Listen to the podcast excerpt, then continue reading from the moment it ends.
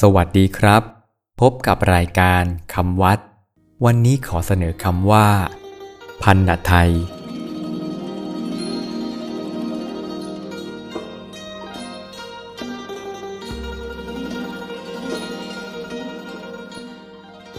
คำว่า พันดไทย สะกดด้วย พอสำเพาไม่นอากาศ นอนเนน ทอมนโท สละไอไม้มาลาย ทอทหาร ยอยักษ์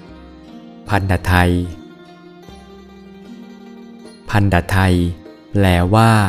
ของที่พึงให้ การชดใช้ให้แทนสิ่งของ พันดไทย เป็นภาษาพระวินัย หมายถึง ของชดใช้ สินใช้